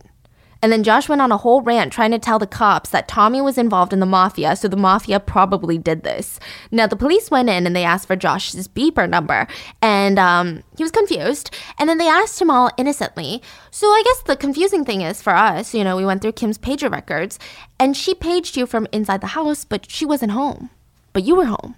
Suddenly, the guy that never went to get milk claimed he went to the store for milk that night. That's why he was beeped. It was probably April. He wasn't home for a second, that was all. And then Josh got pissed, and he realized that the cops were almost accusing him after he had helped them. So he sneered at them and said, Hey, if I was involved in this, I would have fed her and she would have been released. With those words, his grave had been dug. Police never re- released this information to anyone, but when Kim's autopsy was done, the medical examiner found Kim's stomach empty since the day that she was kidnapped. She had not been fed for days. Nobody knew that Kim had been starved before her death except for the police and her killers. Oh. He said I would have fed her. Wow. If Josh knew she had not been fed, he was guilty. But the cops did not have enough evidence to arrest him that day. So after all of that, practically sinisterly admitting he had killed Tim, Kim, he was able to walk free out of the police station. But the police were trying to do everything to slowly ruin this guy's life so that they could arrest him. They brought April into the station, showed her all of the logs that Josh dialed. Remember when he was calling all of Kim's friends? He, in reality, he called like five girls. They were hoping that April would put two and two together, but she was just pissed. She literally screamed, He was calling that bitch? Josh called them the next day to complain to the detectives that they were, quote, fucking up his life. He hinted that April is kicking me out now. You guys fucking up my life. I ain't talking to you no more. But to put a stop to it all, Josh was like, "Fine, I'll I'll take a polygraph." He thought if he could answer all the questions truthfully, they would stop bothering him. And I quote, "fucking up his life." Now you're like, "Wait, Stephanie, I thought this guy is guilty of something." That's why you've been obviously so ungracefully hinting at this episode you know, the whole time. So Josh thought that if he smoked a ton of weed, it would mess up his results. Like everything would be scrambled and nothing would be usable. There would be no baseline because he's high out of his mind that didn't work. There was a baseline, and then these are the questions that he lied on. Did you set Kimberly on fire, which resulted in her death on March 4th? Did you take part in the plan that resulted in Kimberly's death on March 4th? Did you take part in the plan that resulted in Kimberly being reported missing on March 1st? Did you take part in the abduction of Kimberly? He answered no to all of them, and they all indicated untruthfulness. Now, you guys know how I feel about polygraphs. I don't love them and neither do the courts. A polygraph is not irrefutable proof of guilt, so the cops still couldn't arrest Josh. But they were more adamant now that they were barking up the right tree. And the polygraph did help in the sense that after the polygraph, Josh was not arrested. He didn't know that um, he thought he passed it genuinely. So he got cockier and cockier. He was so arrogant at this point, he started telling anyone who would listen that he had kidnapped Kim. What? I'm serious. He starts talking to random people about how Kim's dad had money. So the plan was we, we don't know who we is yet, but he said we were going to ransom her, but the deal went south and she had a burn. He was laughing while he said these things. He thought it was hilarious. He thought he was badass. Then he would throw lit matches at people and he would say, flame on. Like he thought it was a supervillain trademark. He did that nonstop so people would associate that with him and he felt invincible and cool. And also, that's like some shit that you think of in middle school, Josh. You're kind of lame. When I was in high school, I had this ritual every day after coming home from school. I would grab a salty snack, sit down, watch my favorite mystery drama on TV. And recently I discovered the adult version of that, which at the end of the workday, I grab salt and vinegar chips, snuggle up on the couch, and I play June's Journey. June's Journey is a hidden objects mystery game that makes me feel like I'm living inside of a mystery TV show that is very immersive. You play as Detective June Parker, and you just found out that your sister and husband were murdered. This this is a fictional story. So you fly from London to New York to investigate, but the clues are just not adding up. So you get to go through these series of scenes from the mansion living room to a lavish garden to a 1920s style New York cafe. In each room, you have to find hidden objects that help you solve the mystery of your sister's death. And in the meantime, a whole lot of unexpected just scandalous twists are going to happen. There's family secrets, danger, there's romance. I love traveling all over the world with June. Currently, I'm exploring Paris in the 1920s. Because the game is set in the 1920s, it just has the most aesthetic game design ever and it's so cozy. Whenever I need a break from the suspense, I can pause the story and head over to my private island yeah, they give you a private island and you get to customize it however you want for you. I love cottage core mixed with that old money vibe with a huge mansion and a luxurious garden and even like this train rail. June's journey is the best way to unwind at the end of a long day or just to take a break in the middle of the day when I feel overwhelmed. I can escape all of my problems and turn into Detective June. Discover your inner detective when you download June's Journey for free today on iOS and Android. My dog Mango has been with me through some really crazy times in life. I mean, she's been with us for the past 10 years. If you guys don't know, Mango is my little French bulldog with half hair. Okay, she's fuzzy only half the time, and she is literally the glue of my family. I have quite literally named an entire podcast and a YouTube channel from my dog Mango. She is the reason that these channels exist. But three years ago, Mango was diagnosed with this autoimmune disease, and she was always at risk of excessive bleeding. Her fur was falling out in clumps. It was it was a pretty stressful time in my life. I was constantly emotional about Mango being in pain, and then I would be, get so stressed out every time I started going over the vet bills. Every time we took her to the vet, it was like thousands of dollars because her condition was so difficult to treat. And I am just so thankful that we had savings to cover it. I wish I had known about Spot Pet a few years back. It would have just eased so much of that stress. Our partner, Spot Pet Insurance, is here to share a message today on how they are a secret weapon against the unexpected. Because with Spot Pet Insurance, you can get up to 90% cash back on eligible vet bills. Our dogs are always there for us during our hardest times, and we need to be there for them too. Go to spotpet.com today and get a quote instantly. Visit spotpet.com. Paid ad from Spot Pet Insurance. Waiting periods, annual deductibles, co-insurance, benefit limits, and exclusions may apply. For all terms, visit spotpetins.com slash sample policy. Insurance plans are underwritten by either Independence American Insurance Company or United States Fire Insurance Company and produced by Spot Pet Insurance Services, LLC. And all the cops all they could do was watch. Josh deadass thought that he passed his polygraph and thought the cops were no longer interested in him. The only struggle in his life at this point was April. April broke up with him, threw him out of the house. He had no job, he had no money. Is he gonna get a job? Pay his own bills? No, he's gonna find a new girlfriend instead. 25 year old Raquel Montalvo, better known as Blondie. She was very beautiful, had strawberry blonde hair, big blue eyes. She had four kids, and she was looking for a Prince Charming in her life. Her um, husband, the father of her children, was a drug addict. He c- contracted a fatal disease, presumably through shared needles, and he committed suicide. She was never really over it, and Josh knew how to play up that sympathy card. He would sit there and tell her, You know, I know what it's like to have someone die. It disgusts me to think that he could be talking about Kim. So, Blondie was perfect for Josh. She had a nice apartment, money in the bank, a blue motorcycle that he was using, and Blondie was allegedly out to get out, about to get a good chunk of cash from an insurance settlement. So he sweet talked her into a relationship, and soon enough, he's moving in. Not that he stopped seeing April though. So April kicked him out, but they were still sleeping with each other. And Blondie had her suspicions. Josh would always claim that he was going to go help April with their son, but she felt like something fishy was up. And this would be the reason everybody gets caught because Blondie is like, I think Josh Josh is cheating on me. Just wait, okay? She's gonna be very pertinent later. Now, two things to note before we talk about what actually happened to Kim. The first being that most of this story comes from the testimony of somebody involved. So it's worth noting that um they might definitely downplay their whole involvement in this. Now, the last thing to note is that it all started with a dream car, an Infiniti. KQ and BQ, king quality being Joshua Torres and BQ being best quality was Julio Negron. Yes, Kim's ex boyfriend that was sobbing at her funeral. They were cruising around New York City. They both grew up very impoverished in a rough neighborhood, and they had this level of hunger that a lot of people didn't understand. Instead of using that hunger to fuel them to achieve more, they almost had this strange reaction. They hated those who had, yet they wanted what they had, but they didn't want to put in the work. They were entitled. Josh pointed at a car, a wine red Infiniti Q45. At the time, it was around $45,000. Now, if you calculate inflation, the car is no longer in production, but if you calculate inflation, it'd probably be like $70,000 car. It's a luxury vehicle. Josh pointed at it and he just said, I want that car. That's my dream car. But Josh was broke. You knew it. Julio knew it. And Josh said, You know, I got a plan though to make some dough. I'm thinking about taking Kim and asking her family for ransom. Like, think about someone telling you this about your ex. Julio just laughed and he claimed he thought Josh was joking. He claimed he had no idea that Josh was serious, but Josh was definitely serious. He had a whole plan worked out.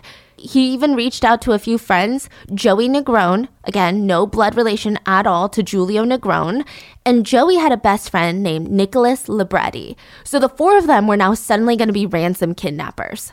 Kim's roommate, Kim's ex boyfriend, and two random people that had never met Kim a day in her life. Let me give you a background on all of them. So, Nick Libretti was the youngest of the group. He was 19 years old. But what he lacked in age, he made up for in experience. At just 19, Nick was a promising criminal.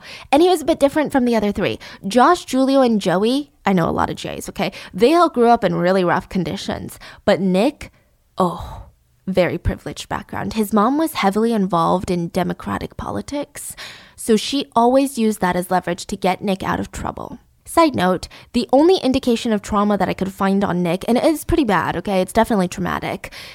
Maybe this sent him down the road of crime? He was young, he was playing with his nephew, his sister's son, and they were playing with a loaded gun. I don't know how they got that gun, but the gun went off and killed Nick's nephew, and Nick blamed himself for it. Oh, and it seemed like he never got over it. Admittedly, it is not an easy thing to get over, but Nick would use this to get out of trouble. He used this as the reason to justify all of his crimes. For example, as a teenager, he committed armed robbery with his friends, broke into a home at 9 in the morning, shoved his loaded gun into one of the woman's mouths, and threatened to blow her brains out in front of her four year old son. And then he demanded cash. He was the scum of the earth, but he wasn't very bright. The whole break in happened in broad daylight, and nobody even had to call the cops because the break in itself was witnessed by two cops that were nearby. Nick and his cohorts were arrested. Um, the family was uninjured physically. They were looking at some serious time, up to 25 years in prison. But Nick's mom pulled some strings, and Nick was out. It was disgraceful, honestly. Even the prosecutor got fed up and yelled at Nick's lawyer, What are you going to do when you get him out and he kills someone? The victims of the armed robbery were so terrified they fled the country, uprooted their lives, left the country, not even the state, because he's out. Yeah, and the mother has the power. Yeah, to in get the him out. freaking Government. Nick's mom had a congressman, Edolphus Towns, write a glowing letter about Nick's wonderful character and personally ask the judge for leniency. I hope both of them are proud for being corrupt excuses of human beings, and I hope both of them are kept up at night knowing that there is blood on their hands. I hope every time they close their goddamn eyes, they think about it. Nick got off with no jail, just probation for armed robbery, and uh, completely destroying an entire family's lives and sentencing them to a life of trauma and PTSD. So, anyway, Nick gets out, and his 26 year old best friend, Joey Negron, his whole support system, picks him up from prison that he spent like one day in while he was waiting to get out. Joey came from a completely different background from Nick. He was born in a dysfunctional home. Joey's parents seemed incompetent at being adults, so a lot of the times Joey was taken care of by his aunt and uncle in Brooklyn. They were super devout Catholics. I will say that they were really good to Joey. Like they really tried to raise him right. They integrated him into their community, and for a while, Joey was stable around them. But when he turned 15, he's like, I'm gonna move out. He met a girl named Antoinette. They never got married, but they lived together for almost a decade, so technically Antoinette became his common law wife. She had a son from a previous relationship, and Joey stepped up. He virtually adopted her son. He didn't have to do that but they had a special bond. The boy called him dad. A lot of this kid's upbringing was credited to Joey being around and being a really good father figure. Like Antoinette was so proud of her boyfriend. Fine, you know, we all see our partners with rose tinted glasses, but how proud can you be of someone who is a self proclaimed kidnapper for hire? That's what Joey and his best friend Nick claimed they were. They said they would kidnap family members of drug dealers and force the drug dealers to pay a ransom. Because what are they going to do? Go to the cops? There is like no part about that that sounds smart. What are they gonna do? Go to the cops? No, they're gonna kill you. they're gonna kill you.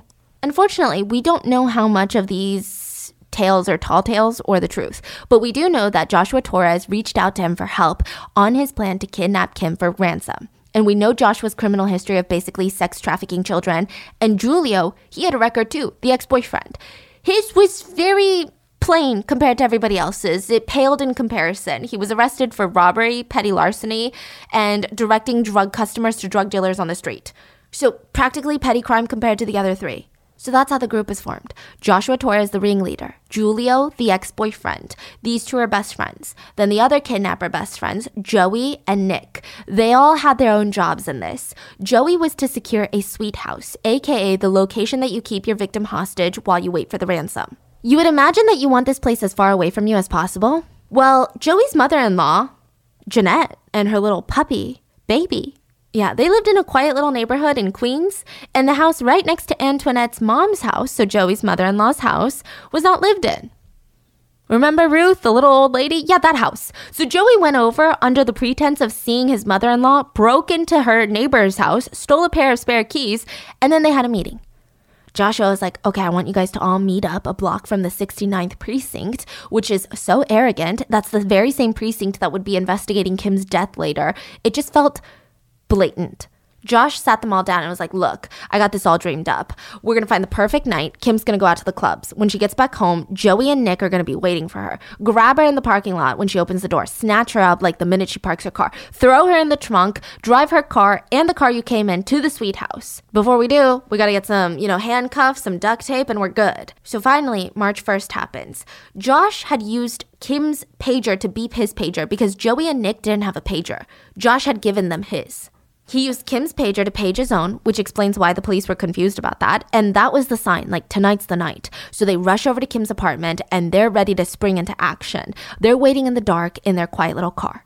Around 4 a.m., they finally heard it. Kim's car coming down the road, blasting music. Nick and Joey jump out of their cars and sprint towards the garage so they can get in while the gate is open. As soon as Kim shut her headlights off and got out of the car, the two men jump her, and it happened so fast she didn't even have time to react. Joey grabbed her, pinned her arms behind her, covered her mouth. She didn't even get a chance to scream. Kim fought for her life. She broke a few of her nails fighting back, ripped off some of the metal teeth from Joey's jacket zipper in the process. They were lodged underneath her fingernails. That's how hard she fought.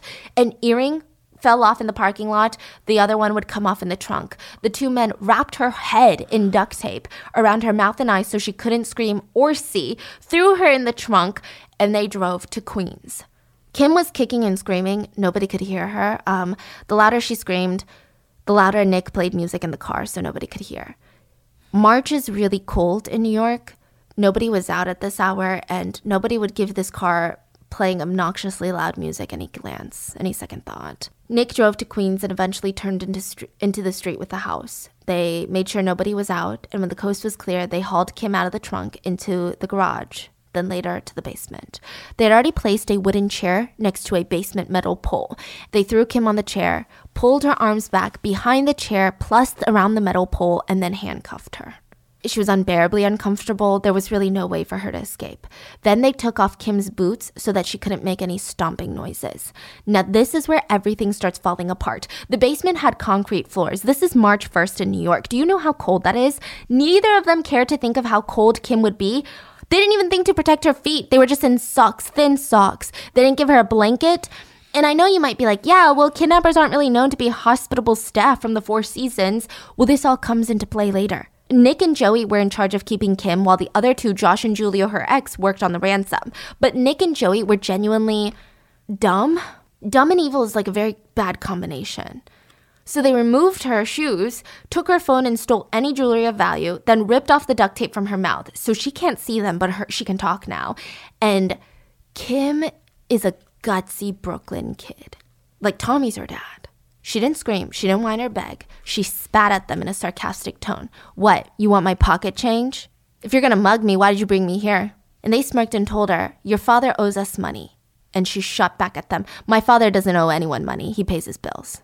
They shoved a wad of gauze into her mouth, and I guess it was hard for them to realize that 20 year old Kim had more guts and character than these self proclaimed bad boys had, and they taped it over again. Kim couldn't speak. She could only let out a muffled low moan or murmur. Nobody could hear her, and she couldn't hear them. Nick and Joey had taped her ears as well. So basically, eyes, ears, mouth is covered. She only had a tiny space between her nostrils to breathe, and she couldn't even be sure that she was alone. All she knew in these moments was that the adrenaline of the kidnapping was washing away, and soon all she would feel were pain. Her contacts would start to get itchy underneath the duct taped eyes, they would start to burn. She would feel the metal zippers lodged underneath her fingernails, which is honestly akin to like an ancient type of torture. And slowly she would feel so cold. Her feet and hands would feel icy, like ice picks were stabbing into her, and soon they would go numb. Her whole body went through phases. The first phase, she had goosebumps everywhere, and she started to tremble a little. Her skin looked pale. That's the first stage of hypothermia. Then her body temperature would drop a f- mere tiny four degrees, which is really terrifying to think about humans and their body temperatures. A mere four degree drop, and Kim's body had officially entered mild hypothermia.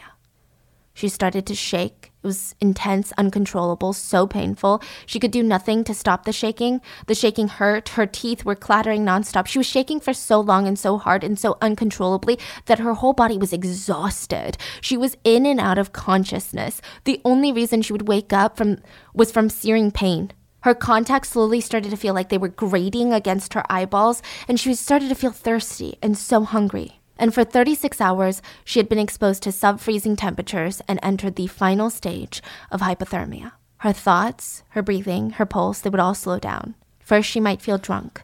Then she would most likely begin to hallucinate, talk to relatives and friends who were not there. And then finally, the last stage, she would feel really warm. Suddenly, all her frustration, pain, terror, it would all be gone, and she wouldn't be shaking anymore. She might have felt calm. Her body temperature would have fallen further and further, and she might have felt like she was going to go to sleep, like she was pleasantly going to sleep. Her pupils would dilate even though she had no light for days. Doctors with experience in hypothermia say that a frozen victim is not considered dead till they are warm and dead, because sometimes hypothermia victims will fall into almost a frozen state where, if with the right attention, with the right type of tools and doctors, they can be thawed. They can slowly be warmed up, thawed slowly. If you do it suddenly, it could lead to heart attack and death. But if you do it ever so slowly, controlling it, there is a chance the victim could be saved. So Kim fell into a coma. That Friday, when Wayne, Ruth's son, came into the house to get her um, the social security check, Kim most likely never even heard the key. She was most likely in a coma. Meanwhile, Josh was pretending to look for Kim you know, the concerned best friend, big brother figure. Now I know what you're thinking. Wait, didn't Josh want ransom money from Tommy? How is he going to get it when he's helping Tommy look for Kim?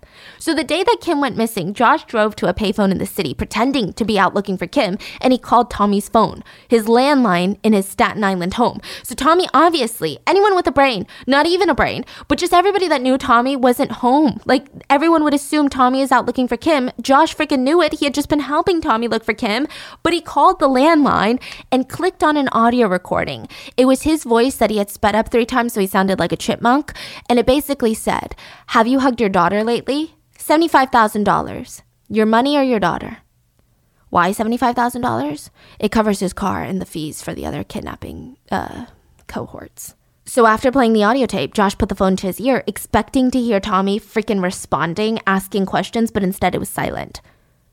So he's confused and he hung up. Basically, to put it simply, Josh was playing an audio recording to someone's voicemail expecting a response and being confused when he didn't get real time feedback. And when he didn't, instead of figuring out that he was a fool, he just kept repeating it, kept calling back, kept playing the tape to the answering machine. And sometimes he didn't play the audio tape. He would just stay silently waiting for Tommy to respond. So all Tommy got on his answering machine because they re record over each other and a lot of people were leaving him messages of like their condolences of like how can we help you know uh-huh. so he just heard two that were weird silent calls and he thought maybe Kim was trying to reach him, so he sent it to the police and they found out it was coming from a payphone. So let's get one thing straight. Tommy would have gladly paid any amount of money for his daughter, but he had no idea there was a ransom out for his daughter because the person demanding ransom was a freaking idiot. Meanwhile, Josh would meet up with the others and he would make fun of Tommy and bash him for not paying ransom. This was all recorded by Joey, by the way. And uh, Josh sat there doing mocking imitations of Tommy, the grieving father. And he would literally put on a voice like this and say, I don't know how this happened. I just want her to be okay. He's mocking Kim's grieving father. And then he would snap back to reality and he would say, So it seems like he would pay the dough for his daughter. I just don't know why he's not responding. Julia would ask Joey, Is she okay? Where is she? Is she warm? Did you feed her? Yo, you gotta put a blanket on her. She's gonna die. So that was Joey's main job, was to take care of Kim. I mean, it made sense because he procured the house and his mother-in-law lived right next door. But the truth is, Joey never took care of Kim because he was a self-serving coward who started to get paranoid. He had heard rumors of Kim's family being connected to the mob, and he knew if the mob got involved, Joey was as good as dead. So he's like, if I get caught going in and out of that house and someone pinpoints me to that house, the mob is gonna kill me. Marlene, Kim's mom, had gone to a psychic, and the psychic said that she believed all the kidnappers' names started with the letter J, which is so creepy because Josh, Joey, Julio.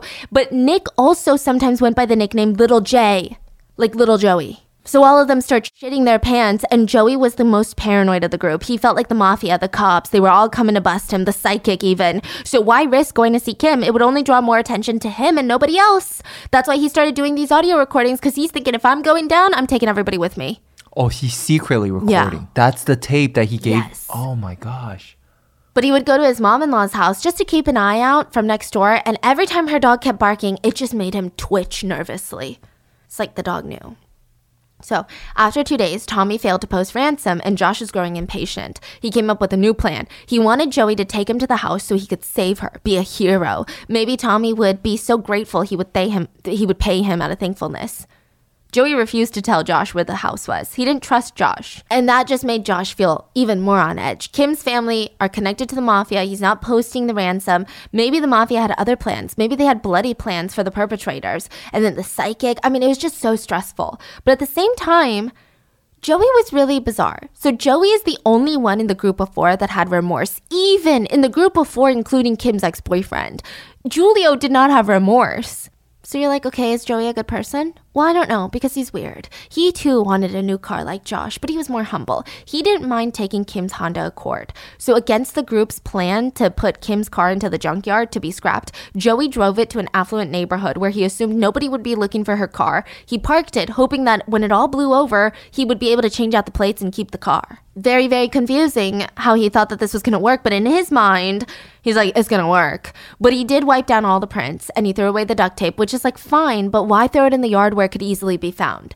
On top of that, Nick and Joey kept Kim's purse, found her phone, and were so excited to have a free phone, they called customer service from that phone to try and get the password taken off. It didn't work. All they managed to do was get a cell tower to ping Kim's phone near JFK Airport in New York. That Friday night, the guys get together and they decide we gotta release Kim. They were gonna end it. They drove all the way to the house. Julio claimed that he stayed in the car, and the others said that they were gonna go into the basement, throw her in the trunk of her car, and release her in maybe Central Park in New York. And yeah, everyone was pissed because they wouldn't be compensated, but what could they do? Wait for the mafia to come kill them? Now, here's the frustrating part. When they went down there, they found Kim comatose. Her head was tilted back. She didn't look like she was breathing. Nick announced, I think she's dead. Josh kicked her in the shin so hard you could hear her bone crunch and she didn't react. Kim was like a frozen, lifeless statue. Nick got out his knife and tried to cut the duct tape off of her face and he slipped. The knife sliced her cheek and she didn't scream. She didn't react at all. So they're like, oh my god, she must be dead. Josh tried to f- find a pulse on her wrist. Nothing. Side note, she did have a pulse. She was still alive. It was just too faint for these two idiots to find it. Nick started pa- panicking. What do we do? Just pick her up and take her outside. We can dump her somewhere. So they try to lift her, but it's like lifting 100 pounds of frozen meat. She was frozen to the chair. Immediately, they start turning on each other. Josh blamed Joey for not taking care of her. You're supposed to take care of her, feed her, like put a blanket on her. Nick wondered if they should carry her out with the chair, but in the end, Josh called the shots and he screamed, No, fuck it. Burn the whole place. There's no way our prints are gonna be leading back to us. Just burn the house with her in it, get rid of all the evidence. We can't get caught. So the four of them rush to the nearest gas station, fill up an empty container of gas, rush back downstairs where Julio refused to enter the basement, and everybody called him a pussy. So Josh, Joey, and Nick go downstairs, and they decide that Josh and Nick are gonna set Kim on fire. Joey and Julio would have a refrigerator ready to push um, up against the basement door, so that when everybody makes it up, there's this refrigerator blocking the door, so that when firefighters come, they can't put out the fire. Apparently, they didn't realize that firemen are capable of moving a fridge. Downstairs, Nick undid Kim's handcuffs.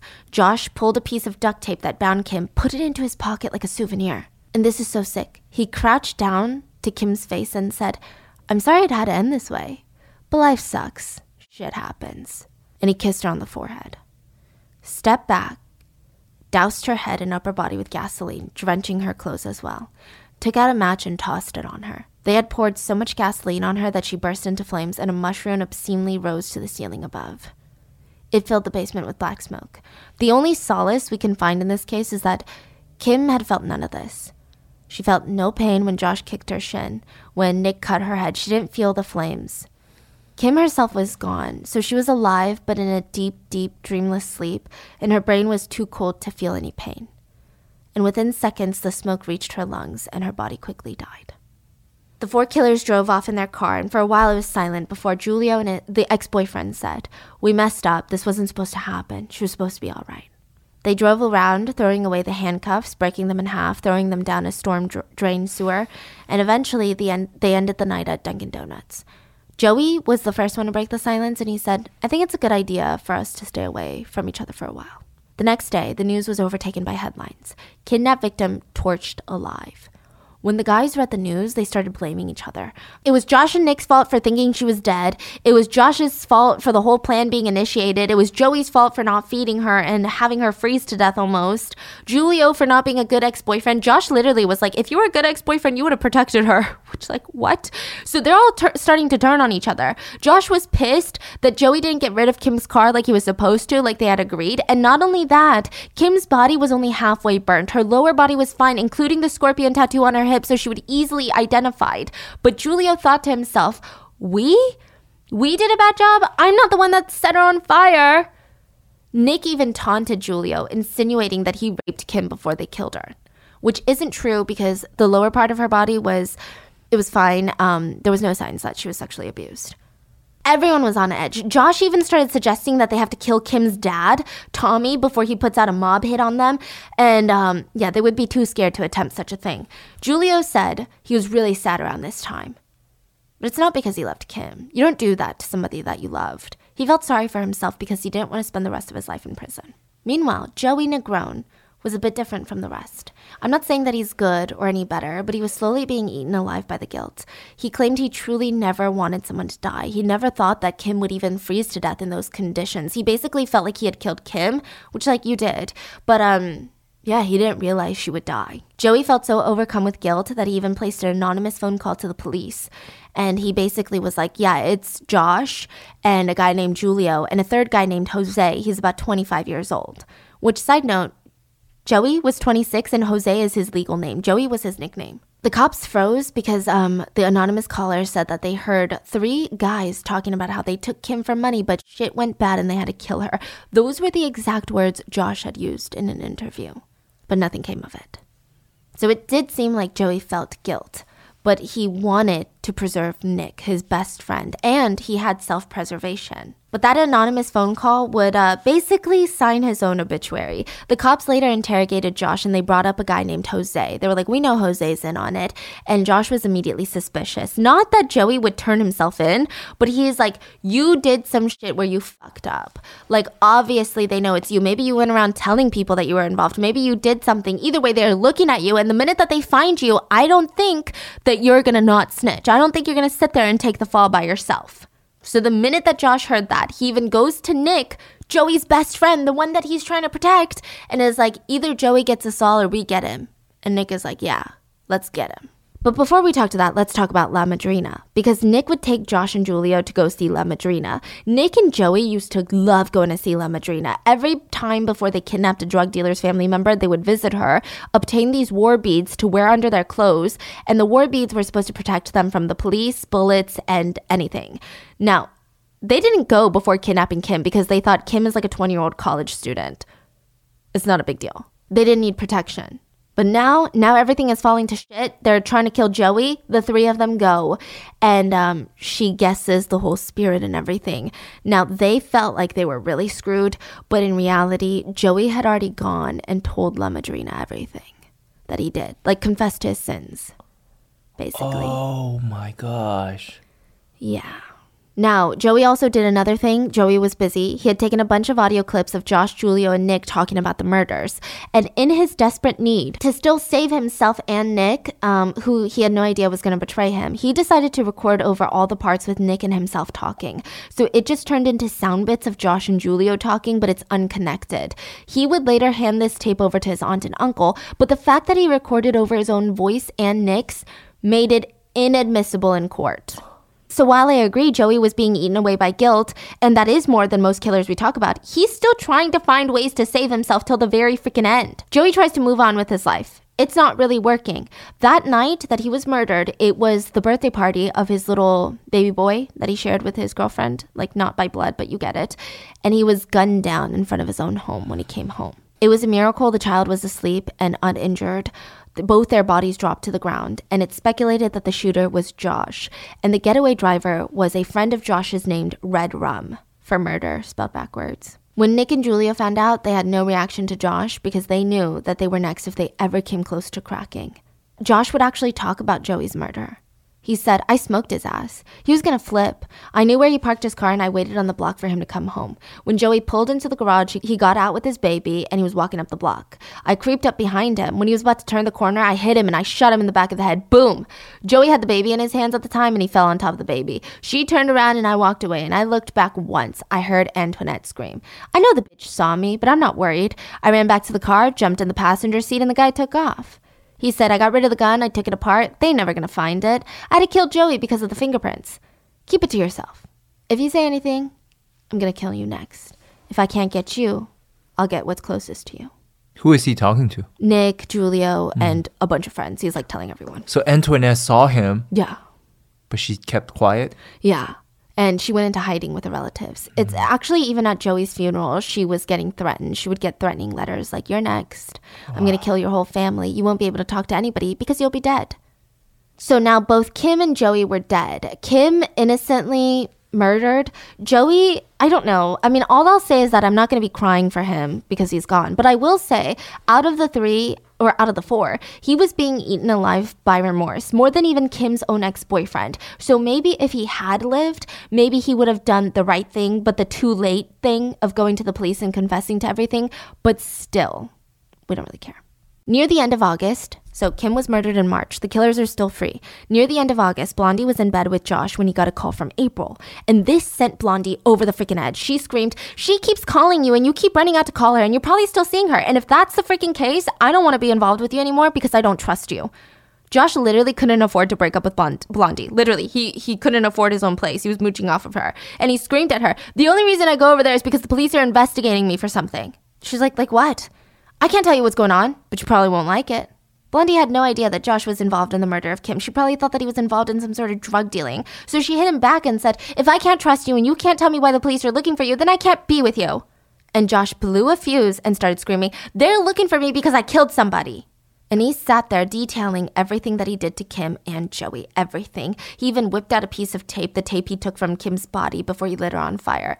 And Blondie asked, But why? Why would you kill the girl like that? You have no remorse? What's wrong with you? And he smirked. Why should I feel remorse? Do you? I have no feeling for nobody. The bitch deserved it. She deserved what she got. She shouldn't have died like that, yeah, but the shit went wrong. It was over money. We did it before, but this shit got fucked up. Blondie screamed, Are you crazy? Like, are you sick in the head? And Josh was pissed now. No, I'm not crazy. You're the one who's crazy. Are you gonna tell somebody? Because I'll kill you too. Blondie was scared, but not scared enough to leave. In fact, she still felt jealousy that he was seeing his ex April. Look, all these people need to get a life. Side note, she would eventually try to break up with him, but more so out of jealousy that he was still sleeping with his ex than not really what happened to Kim and Joey. And that point, she wanted to go to the cops because she hated Josh for cheating on her. And Josh was pissed. He chased her down, banged her head around, grabbed her by the hair, threatened her, You better keep your mouth shut or you're next. He screamed at her, You can be tied up and burned too if that's what you want. For basically an entire day, Blondie tried to run away and get to the cops to tell them everything, but he would just chase her down. He was screaming at her, punching her, brutally beating her. At one point, he got a shovel and banged her face with it, and he was screaming, If you're gonna call the police, I'm gonna fucking kill you. He did this in front of her kids. They were crying, begging him to stop. He did this in broad daylight, in front of her house, in front of a friend of hers, family, neighbors. He was kicking her over and over, beating her with a shovel until she was a bloody pulp. And the only reason nobody tried to defend Blondie was in a car parked right next to them were Josh's very terrifying friends waiting in case he needed backup. It was very bizarre for someone who didn't want police attention was doing a lot in broad daylight in front of a ton of witnesses. Finally, It just shows how blatant he has gotten. yeah. The ego is like uncontrollable. Finally, he stopped and he whispered to Blondie, Don't worry, I'll be back to finish this. I'm going to destroy your life and you won't be walking around. You'll be dead. He even pointed his gun at her at one point. And finally, Blondie was able to get a second alone and rush to the police station and confess to everything. After six long months, Josh and Nick were arrested. Which Josh went from being snitches get stitches and tough guy gangster never turns on his buddy to suddenly admitting a ton of things pertaining to the case. He claimed the whole thing was Julio, his best friend's idea. Julio wasn't arrested? He turned himself in. Which, side note, the prosecution gave Julio basically a dream deal to testify and get the littlest time in prison, mainly because Blondie could no longer be a star witness. During this, before Why the not? trial, let me tell you. First of all, they like to have people involved because it's harder to hearsay them, basically. Yeah. If I'm a third party, it's like he said, she said, I was told by somebody who told somebody this, and it, it gets a little bit trickier. So it's better to have somebody that was there during the events. Mm-hmm. But more than that, before the trial, Blondie was arrested for, um, she went to Ecuador to visit some friends. And then she came back into the United States and she had stashed like $130,000 worth of heroin in her vagina. Basically, the jury was not going to find her Um, credible. Oh yeah, maybe she cut out a deal or something. Yeah, so she was given 15 years in prison, and her credibility had just gone down the drain. Like the defense attorney would have ripped her to shreds, and the jury would not believe a single word that she said. So Julio was now the star witness, and you know he had been there. He only got two to six years in prison because he agreed to cooperate. I think they tried to go easy on him because he wasn't there when she was kidnapped. He wasn't technically there when she was lit on fire, but I still don't really Yeah. No. Yeah. It's too low. mhm Josh pled not guilty, meaning he's saying, I didn't do this. They're going to trial. Josh was tried first, and he had no idea Julio, his childhood best friend, was the star witness. The, uh, the prosecutors did this to really startle him during the trial. And at one point, he got up in a very intelligent moment and he screamed because Julio was talking about how Josh poured gasoline all over Kim. Josh jumped up and screamed, You were there too! Indicating He he did he, it. He was there. Yeah. Which is you just pled not guilty, but you're like I was there and I Yeah. did it too, and you helped me. yeah. So everyone's like, mm, "What just happened? Are we dumb or his is he dumb?" Of course, he was found guilty, and even during his statement, he was sarcastic in a mock lawyerly voice because I guess um he doesn't really talk like that, right? He addressed Kim's family and he says. My condolences to Kimberly's family for losing such a precious jewel in such a hideous way.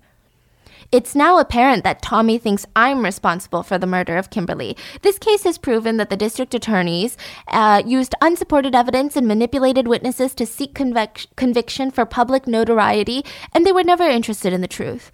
Throughout this trial, we've heard many people testify and commit perjury, except for Tommy. The injustice, along with tainted information provided by the media, made it impossible for me to receive a fair trial. Everyone rolled their eyes. He was sentenced to 25 years to life and another 8 to 25 years for arson. The earliest he can be paroled is in 2053. He will be 81 by then, and hopefully he will be dead. Tommy said about his conviction Instead of him getting the death penalty, this is better.